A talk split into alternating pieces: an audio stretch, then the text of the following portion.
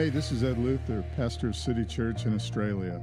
I hope that today's podcast really inspires you. Thank you so much for listening. We have been uh, talking about how to get your hopes up now for several weeks, and this this just ties in with it. It just has to. I, I don't know. I don't think there's anything in the Word of God that says get your hope down. Uh, I don't find it in the Word of God that says God's impressed by depression. Let's just get all depressed and, you know, the sky's falling. There's always something going on in the world to get you depressed or in your personal world. There's just stuff goes down like constantly. Am I right about that? Uh, I, you know, I've lived long enough to have seen. I remember the Cuban Missile Crisis. That's how old that I am. I was in grade school in front of the television set when President Kennedy back then was, you know, talking to the nation uh, uh, about uh, Cuba and the Russians and all that. And, you know, we used to have drills where we'd have to climb underneath our school desk uh, when the alarm would go off in case there was a nuclear attack, as if that was going to help. Have you ever watched any of these, the footage of what happens when a nuclear bomb goes off? Like, good luck crawl underneath your, your, your desk at the school. Like, the whole school's going down. Like, you know, you're gone. Like, there's no point in living in fear, however. And God doesn't give us a spirit of fear, He gives us a, a spirit of, of love and power. And the Bible says this it says, in a strong mind. Now, where uh, I've seen enough to know that oftentimes the battleground is really in the mind. And in fact, it's in the particular part of our, our mind called the imagination. We have the incredible ability to image and to think in images. It's an image machine, an imagination, an image machine that's like a projector that projects images that come out of our thought life. And these images can either be full of hope, full of faith, full of God can do it despite the circumstances, or we can conjure up all of these dark and negative images of the skies falling and this is going to get us and that's going to get us. And, you know, I, I, was at Costco on the way back from dropping Mitch off to the airport, uh, Mitch and Selena during the week, and, and went into Costco. And a lady from our church, and she's out here. But I'm not going to name her. I'm not going to tell you that Chris was in there buying toilet paper. I'm not going to do that.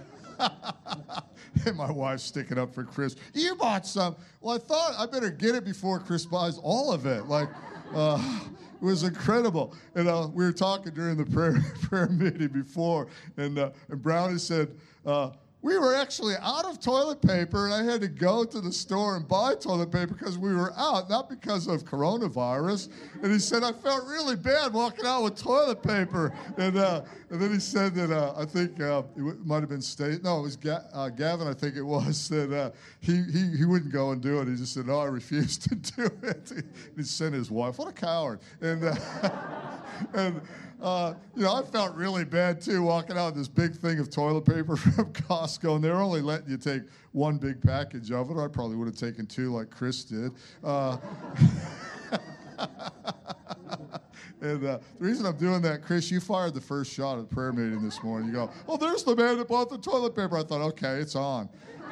The only thing is, I've got a microphone and I'm on a stage, so you, you, you can't win against this. Like you've gone, you're gone, Chris. Uh, only kidding. But uh, it's amazing how fear, what fear will do. And fear dwells in the shadows. Fear d- dwells in darkness. Fear dwells where it's dark enough for images to come on your screen through your imagination that aren't from God. Now, that doesn't mean that we throw practicality out the door and that we're not uh, aware and wise, you know, that we don't wash our hands. And we've got some, you know, hand sanitizer out the front. We're going to buy more, believe me. We're not, we're not just going to tempt fate and say, oh, that, you know, we can just do whatever we want. And, and we're going to stand on the Word of God and do the practical, and we're going to do the spiritual, and we're going to stand against the evil day. Amen. Uh, you know, that's what Ephesians says, having done all to do, stand therefore. And it talks about in Ephesians 6, uh, the full armor, as Beck was talking about. It talks about standing in the evil day. Now, the evil day is pretty well every day. It's, a, it's all around us constantly.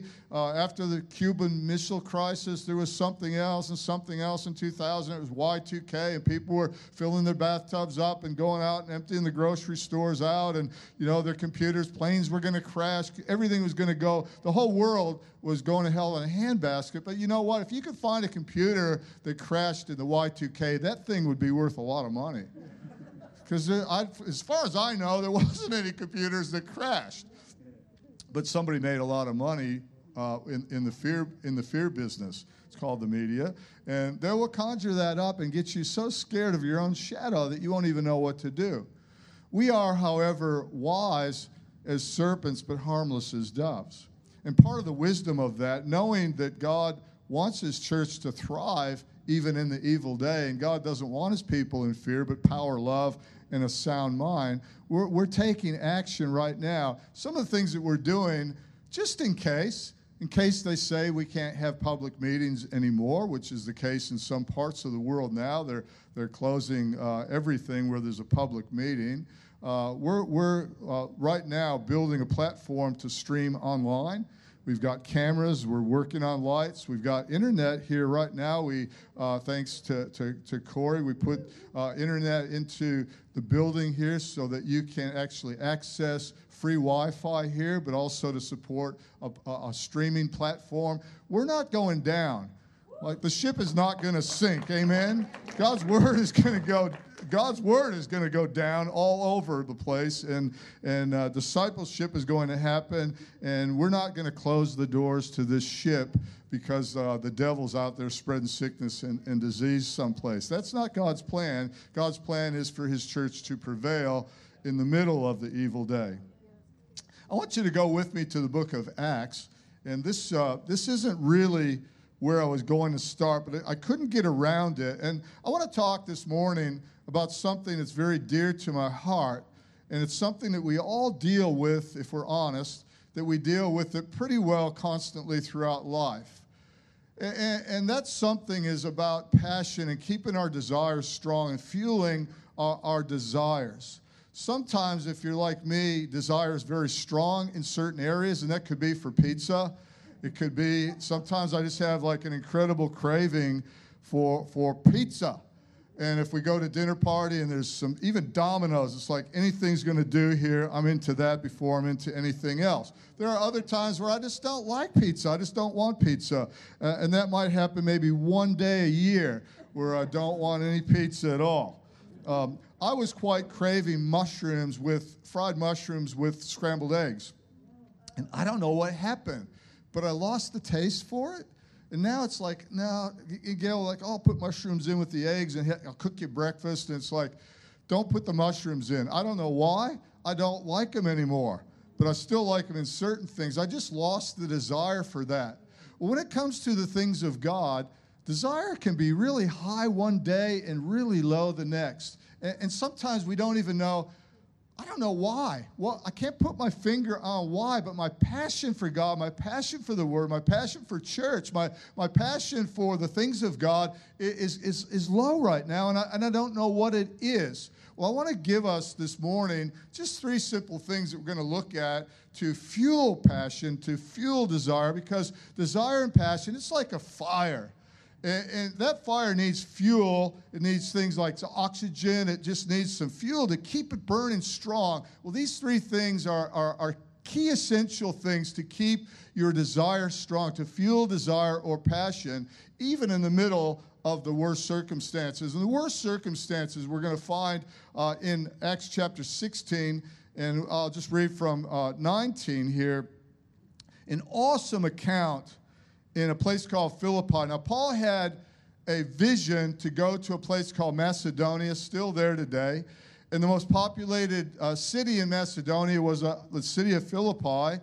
And he goes there because he sees a vision of this man saying, begging him, please come to Macedonia and, and preach the gospel. So he goes and he takes Silas, his friend, with him.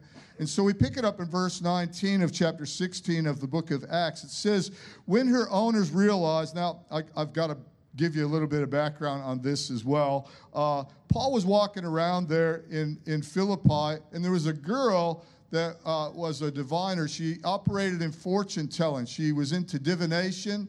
And she followed them around and she was yelling, These men are the, the, the, the, from the God Most High, and they're here to tell you how to get saved. Basically, she was saying the right thing. But after I think the second or third day, Paul turns around and he re- rebukes the demon in her and casts it out. Now she can't tell fortunes and, and she can't operate in that demonic spirit anymore, which was bringing her, her owners great wealth.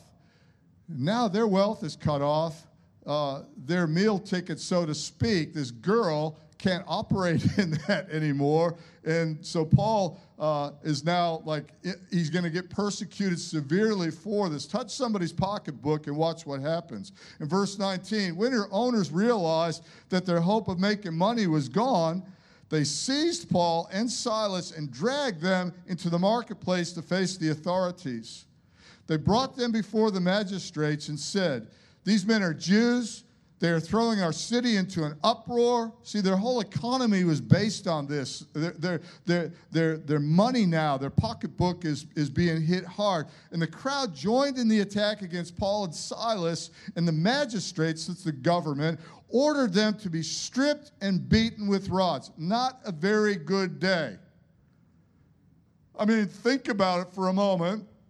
We don't do that in our society. Thank goodness for that. But imagine if you did something and it was a good thing, delivered somebody from an evil spirit is a pretty good thing. And your reward was they're going to strip you naked and they're going to take these rods or these sticks, bundles of sticks, and they're just going to beat you with this thing uh, all over your back and your backside and everything until you're bloody and black and blue and everything else. And after verse 23, they had been severely flogged and I'm, we're talking like severely flogged. They were thrown into prison, and the jailer was commanded to guard them carefully. And when he received these orders, he put them in the inner cell and fastened their feet in stocks.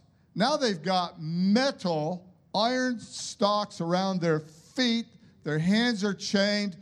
Their backsides are ripped open. It's probably cold in there. It's like a dungeon in there.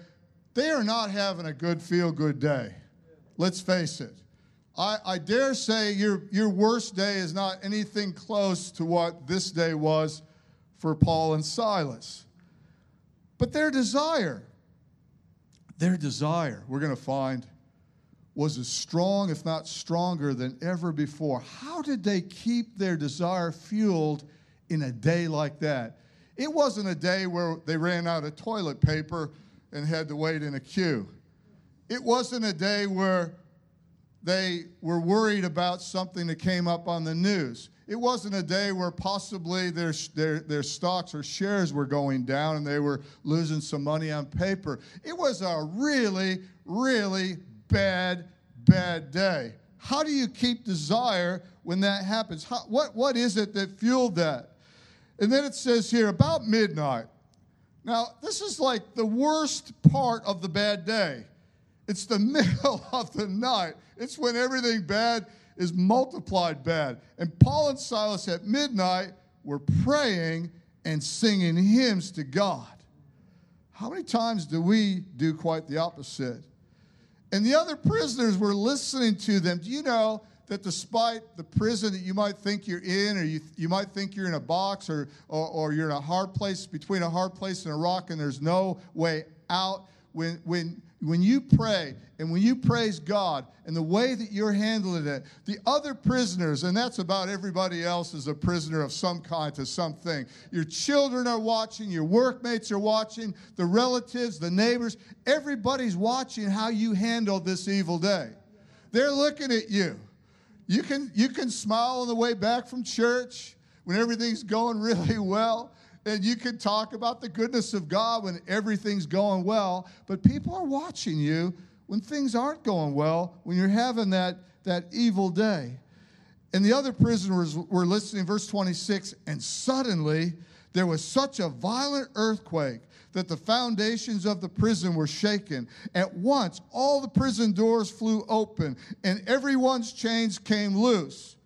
The jailer woke up, and when he saw the prison doors open, he drew his sword and was about to kill himself because he thought the prisoners had escaped. But Paul shouted, Don't harm yourself. We're all here.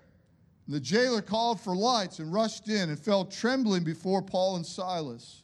He then brought them out and asked, Sirs, oh, this is such a good question. When people watch how you go through evil day and times where your desire should be really, really low, when your fire should go out, it's that bad, it's that dark. He asked this question Sirs, what must I do to be saved? I love the response here. They replied, Read the whole Bible back to front, pray in tongues for five hours, get baptized and everything, and uh, be really good. Quit, quit drinking and chewing and hanging out with people that are bad. No, he just said this. He says, Believe in the Lord Jesus and you will be saved. Doesn't that just settle all the religious garbage? Oh, I've had that many people come in. Yeah, but you got to do this or you got to do that. My Bible says, believe in the, in the Lord Jesus Christ and you're saved. You and your household. How many people are standing on that promise? I have been standing on that promise for years and years and years with family members of all kinds, and they are getting saved. They are not dropping like flies, they're raising like, like butterflies. and it's wonderful. Just stand on that promise. Believe in the Lord Jesus Christ. You and your household shall be saved. And then they spoke the word of the Lord to him and to all the others in his house. In that hour of the night, the jailer took them and washed their wounds, and immediately he and his household were baptized. Now, we could go on with that, and it is worth reading that in your own time. However, uh, for the sake of time, uh, we're going to move on. I want to give you this morning just three simple things, like I said, that will fuel desire and keep the fire burning hot in your life for God. I believe that these things are essential. Sometimes uh, we overlook them. They are found in this account in the book of Acts here with Paul and Silas. But there's just times where we're persecuted for righteousness' sake, the Bible says. There are other times where it's not really persecution for preaching the gospel, it's just bad things happen in our world. Sometimes we're asking the wrong questions uh, uh about God. We start to doubt our faith. We start to wa- waver in it. The, the fire goes down we start to, to drop out, so to speak, of, uh, of our faith based activities. And, and uh, you know, before we know it, there's just some embers or maybe some coals, maybe there's a bit of smoke, but there's not much heat even coming out of the fire of our desire. And, and we need to find out how do we stoke this thing? How do we get it going again? Jeremiah was a prophet, and Jeremiah was prophesying that Israel's going into captivity into Babylon, and he gets persecuted. And he says this in Jeremiah 20 and verse 9. Listen to this. And then he said, after he's being persecuted, he says, Then I said, this is a man whose, whose passion is, whose fire is, the, the devil's trying to put it out. I will not make mention of him. I'm not going to make mention of God anymore. I've been persecuted for righteous. I've been persecuted for telling the truth. I've been persecuted for exercising my gift of prophecy. I'm not going to make mention of him, nor speak anymore in his name. But his word, oh, his word was in my heart. Listen, like a burning fire shut up in my bones. I was weary of holding it back, and I could not. In other words, as much as he tried to hold it back because he's ticked off, because he's done nothing but tell people the truth about God, giving them a chance to repent, he, he, he's really ticked off about, It. he's probably ticked off at God. And, and he says, I'm not gonna, I'm not gonna say anything anymore. I'm not gonna prophesy. You know, I'm not doing your work anymore. Find somebody else to do it. But I couldn't.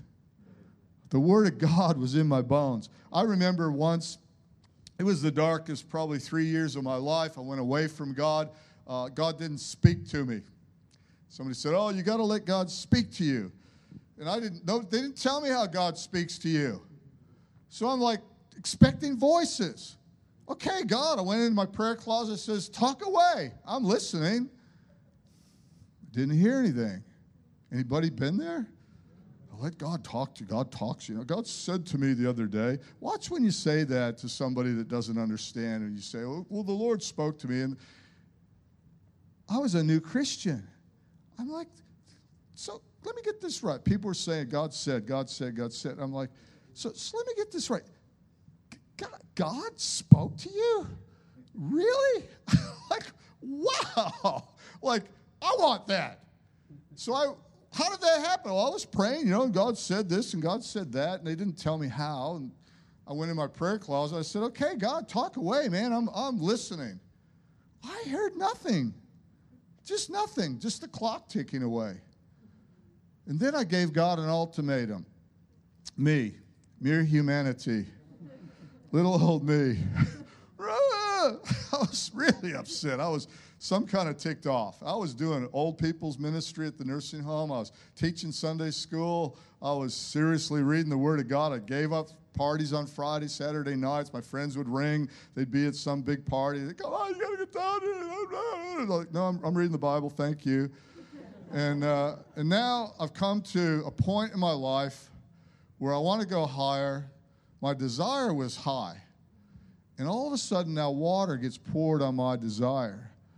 And I start to think, I have witnessed for you, God. I have told all of my friends about you. I've been telling little kids about you in Sunday school. I have been t- telling everybody about you at the nursing home to all these old people with good old Mrs. Peterson playing the piano and, and me talking to these people as they're falling asleep. Like, you owe me this much. If you spoke to Fred and Jesse and James and Susie and Sally and Mrs. What, you, speak to me. And he didn't.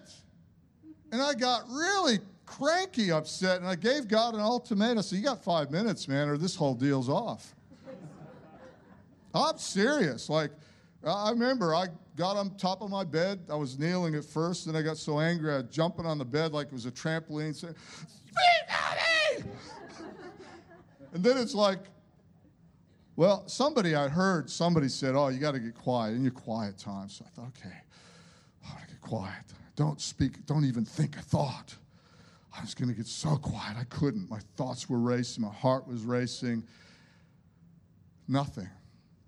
So I went back to that church and I told, I said goodbye to all of them. I, I cried. I literally, seriously, I cried. I, I, I sat in the pew of one of those pews and I looked at the older people that had nurtured me, that brought me that far, and I just told them, goodbye. I'm not coming back. And I thought to myself as I walked out of there, I thought, I don't know where I'm going. I've enjoyed not being drunk all the time and doing all that stuff. It's been a really good ride, but no voices. So I'm out of here. And you know, the Bible says this it says that uh, a person that, that knows God and turns away is like a dog returning to its vomit. It's, you're worse than before. I was worse than before, believe it or not. It was terrible. It was about three years of just total darkness. I could not fathom how, how am I going to get back to God? It was like impossible. I can't do it. And thank God for television preachers. You know, everybody bags the evangelist on television, these TV preachers after your money, all that. My friend started watching somebody on television, and he got up early. He says, You need to watch this guy. He's talking about some, someone called the Holy Spirit, that God actually has that ability. And this guy on television explained how God talks to you, the, the coarsest form of communication is what I'm doing right now, where uh, your brain signals to your vocal cords to cause vibrations to happen in your vocal cords, and sound waves travel through the atmosphere. Somebody else's ear canal and eardrum and all that picks it up. It gets uh, put into the brain, translated, and, and that kind of communication, God doesn't normally do it because it's the it's the slowest form of communication there is. And God being spirit is not limited to the physical flesh. God's amazing. And what, what God actually will do in communicating with you is He will dump the whole Encyclopedia Britannica, if you know what that is, if you're older. Uh, he'll, he'll dump all of Google in a nanosecond.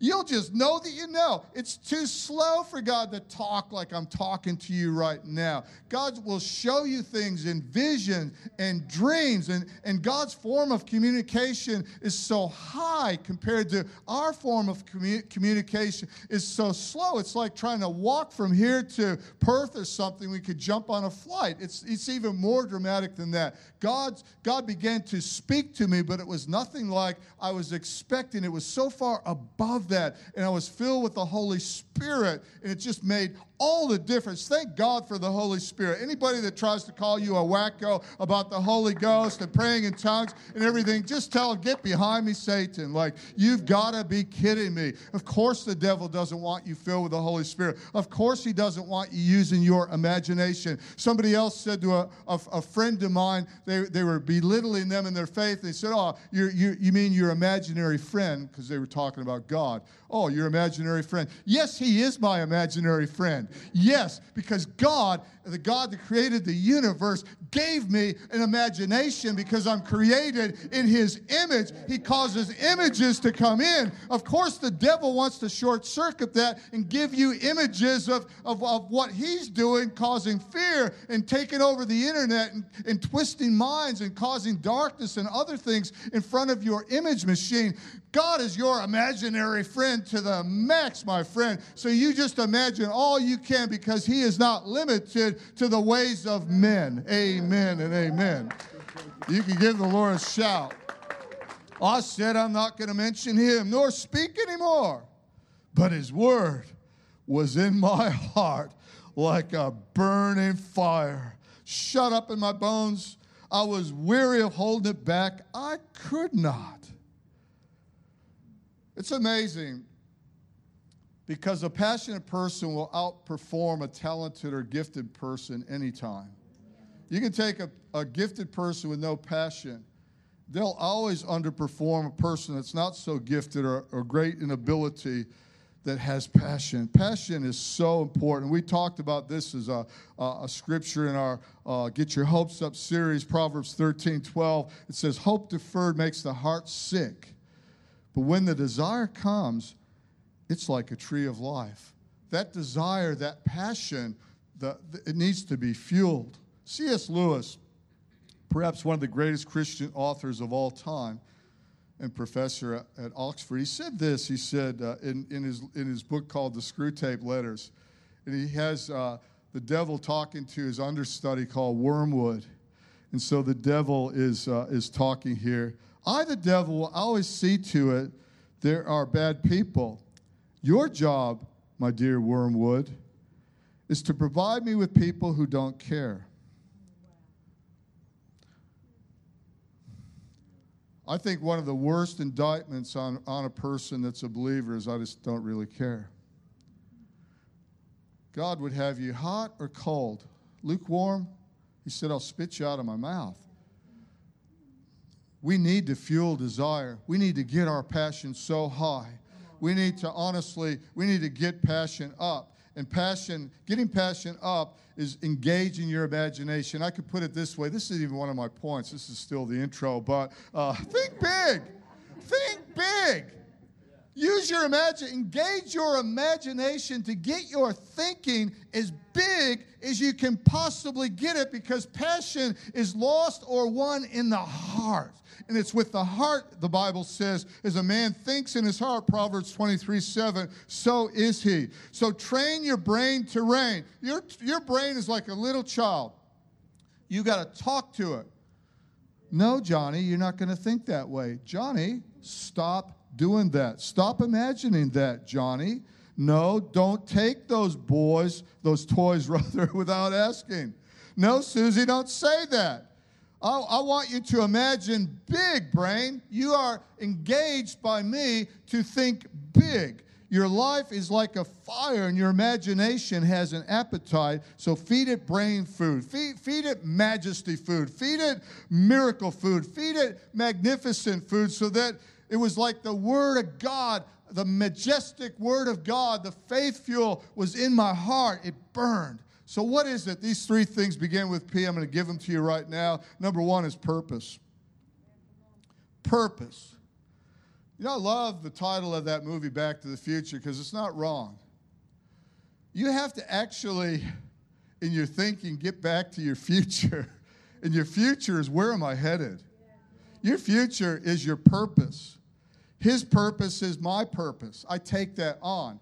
You don't need to go out and find some gigantic purpose out there and think, oh yeah, I don't know what it is. I, I, you know, I've heard this thing purpose so much. I've just got to find this big giant thing that's out there, this big dream. So I'm gonna, you know, I have a dream. I'm gonna take on the nation or something like that. No, your future is your purpose in God's plan, and sometimes it's right in front of you. Paul and Silas, Paul had a uh, a vision or a dream to go to Macedonia.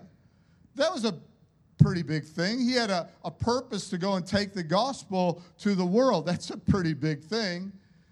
But wasn't, what wasn't such a big thing was what was right in front of him in the prison. Purpose needs to be in bite sized chunks sometimes. Your purpose, if you're a parent, raise your kids. How big is that? It's pretty big. You need to get your imagination engaged with that. You need to think about their future. You need to think about what you're feeding them spiritually. You need to think about getting their imaginations and protecting their imaginations from all the evil things that are out there right now. You need to think, think, think, think, think big and, and get them engaged in that. But your purpose is right in front of you. Today, I've got a purpose. Sure, it's preaching the Word of God. I'm doing that right now. But that's not my whole purpose today. I will walk out of here just like you will. We will lock the door, we'll get in the car, we'll go someplace, and my purpose will be right in front of me wherever I go. It could be at the gym talking to somebody about Jesus. It could be at a restaurant just being a nice person to the waiter. It, it could be being a nice person to those dear people at 7 Eleven that, you know, take my credit card. I'm always nice to those people. I always ask them, How's your day? I, I, I talk to them. Even if people are in line, I, I, I manage to have at least a, a, a, good conversation about the goodness of God or something in my life. You know, and, and people ask me, What'd you get up to today? I went to church. It was awesome. I talked to a guy at the gym just. Uh, last last week, and he initiated the conversation. And I didn't want to stop what I was doing, but I, his name's Nick, and I thought, okay, I'm going to do that. He drives a bus, a public uh, bus, and so I just said to him, man, like, like you're on the firing line. He drives at night. I said, that must be the toughest job because you get all these people coming on that bus and everything. He said it is. And, and we had a really good conversation. I invited him to church, told him exactly where our church is. I said, we got lots of people uh, there that you're going to enjoy meeting. And uh, he was very, very interested in that. Just being a nice person can be your purpose. But if you want to have desire or fuel on your desire to get it higher, you have to find purpose in the day to day. You need to find purpose in the small exchanges. What looks like a meaningless little nothing is a big deal. God has brought you. Somebody say, Oh, I'm believing for uh, divine connections today or divine uh, appointments. I want to say this I believe every appointment can be a divine appointment. I'm not looking for the big, the big punch, knockout punch, or the home run. Games are won by little things. If it's baseball, it's base hits. Get on base. Come on, like, you know, swing you might miss and, you're going to strike out, but get on base. Boxers throw combination punches. They're not looking for just the big knockout. If you're, if you're behind, yeah, you better go for the knockout punch because you're losing every round. But boxers, they, they, they throw combinations together. It's, it's all about scoring points. In God's kingdom, you've got to realize that your purpose, your divine appointments, these things are, are probably right in front of you, but you're not recognizing it as purpose. You're thinking, oh, I don't have a purpose. Pastor Ed's got a purpose. You know, uh, big people in church have a purpose, but I don't have any purpose. Friend, you've got purpose. It's right in front of you every single day. Find it, it will fuel your desire like nothing else. God's not impressed or, or interested even in how smart you are, how hard you work, how rich you are, how talented you are. His, his purpose is foremost in your life, and, and you need to build your plans around that. Now, the word purpose means this it means the original intent for the creation of a thing. the original content, uh, intent or intention, if you will, for creating the thing. So the reason anything exists begins with purpose. There must be a purpose. Why do you exist? Why are you giving another day today? Why do you have a day called today? It's purpose. You were created for today. So, purpose is the, the desired result that initiates that creation. Before man was created, God had purpose for man. Now, ignorance of purpose is called abuse because purpose comes uh, with use. It's like, what is that hammer created for? It's created for use. And if you take the hammer and you use it for something else or try to make a saw out of it, you're abusing the hammer. If, if you try to uh, make a hammer out of this microphone, you're, uh, you're, you're, it's abuse, it's abnormal use. It's, it's, it's going against the purpose for which this microphone was created. People all the time don't understand purpose. Why am I given this day? What's this day for? This is the day that the Lord has made. I will. I will rejoice. I'll be glad in it. Well, what if it means you've been beaten and thrown into prison? This is the day that the Lord has made. I will rejoice.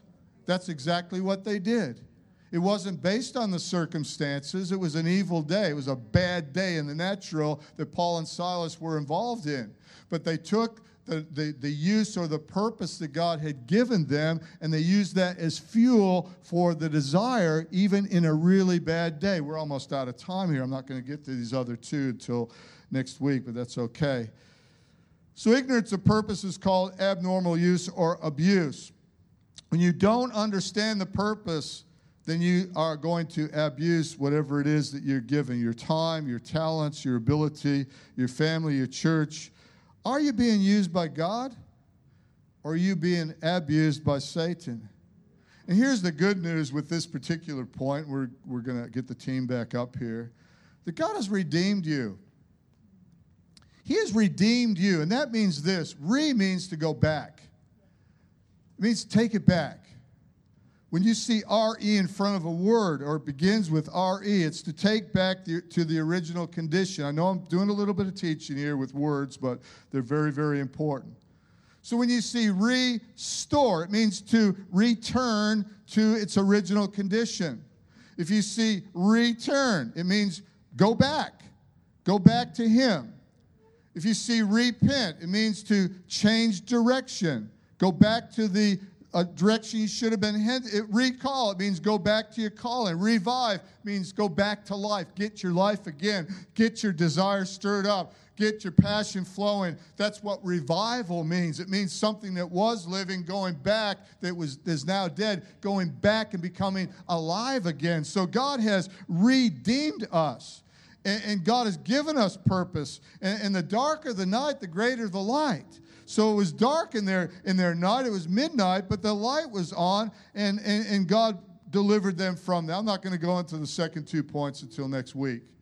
But I want to say this, just in closing, that I believe there are many of us that are here, perhaps all, including the guy talking to you right now, whose life does go up and down and up and down sometimes when it comes to passion or desire.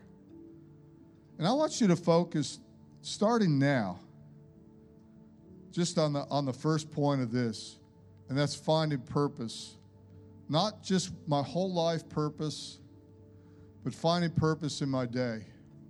Finding purpose even in the moment. Break it down, get it into bite sized chunks. Finding purpose in what I am doing throughout the day and ask yourself in every moment, in every changing situation, when the scene changes and you're at the supermarket or you're at the restaurant or you're at home or wherever you go to, eh, the school, wherever you're at, in church, of course, just ask yourself, what's the purpose right now? Maybe that purpose is to walk across the room, shake somebody's hand, say, How you going? Maybe that purpose is just a smile to somebody who's having a bad day that doesn't know Jesus. Maybe that purpose is just a word of encouragement to somebody, not a thus saith the Lord and you know trying to make a big deal out of it. Maybe maybe that purpose is just, hey, you know what? I think you're doing a great job with the children that are out there, and you miss the service every week because of the, you know, dedication that you have, Cassie Skinner. Like, I really admire you good work. Thank you so much for looking after our kids. Maybe the purpose is just somebody new that comes into our church that some relative in another state or another country has been praying for, and they finally come to church and they've been praying and believing for them to come to church, and they walk through this, the doors of a place called City Church, and, and somebody walks up with a smile and says, Hey, can I shout you a coffee? Well, it's all free, but they don't know that. And, and you go over there and you get them a cold drink of water or a coffee, a tea, and you find out their name and a little bit more about them than what, what you're telling them about yourself. Maybe your purpose is, is just for that person, for that moment, for that day. I, I think you will find purpose that will fuel your desire and your passion every single day if you're looking for it. Amen. Well, in closing, right now, let me pray for you. I just want to give you a chance and you might be here and you're like that jailer in, Phil- in, in that jail in Philippi. You've heard the word, you've heard some singing this morning, you've heard the, sh- the word preached, but you don't know Jesus. And the simplicity of it is this just make him the Lord of your life. Just ask Jesus Christ to be the Lord of your life, and you will be saved. And then get to work on your family Start believing for them as well. Start to smile and shout your way through the situation.